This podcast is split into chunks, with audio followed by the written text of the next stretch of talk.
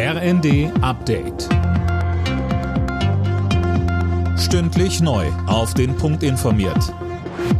Ich bin Mia Hehn. Guten Abend. In der Ampel bahnt sich ein Streit um die Energiepreisbremsen an. Die SPD-Bundestagsfraktion ist dafür, sie wie geplant bis Ende März beizubehalten. FDP-Finanzminister Lindner hat dagegen ein Auslaufen zum Jahresende angekündigt. SPD-Chef Klingbeil sagte, Durch das Bundesverfassungsgerichtsurteil haben wir eine ganze Reihe von Punkten, die wir jetzt entscheiden müssen, neu in der Regierung. Und die Position der SPD ist klar. Wir lassen nicht zu, dass die Menschen Unsicherheit bekommen durch die aktuelle Situation. Und gerade die Frage der Energiepreise ist ja für die Bürgerinnen und Bürger, auch für die Unternehmen, ein ganz entscheidender Punkt. Und deswegen braucht es da eine Klarheit. Und die muss es jetzt auch zügig in der Regierung geben. Die zwischen Israel und der Hamas vereinbarte viertägige Waffenruhe hält offenbar.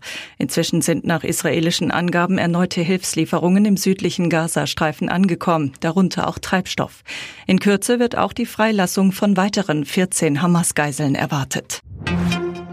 Gewalt gegen Frauen darf nicht hingenommen werden. Das hat Bundestagspräsidentin Baas heute zum sogenannten Orange Day gefordert. Nach UN-Angaben erlebt in Deutschland alle vier Minuten eine Frau Gewalt in der Partnerschaft. Mit zahlreichen Aktionen wurde heute auch auf Hilfsangebote aufmerksam gemacht. Familienministerin Paus. Um den ersten Schritt raus aus der Gewalt zu schaffen, ist es wichtig, Frauen zu unterstützen. Genau dafür gibt es das Hilfetelefon. Die Mitarbeiterinnen beraten rund um die Uhr in 18 Fremdsprachen, kostenfrei und anonym. 116 016. Diese Nummer sollte jede und jeder kennen.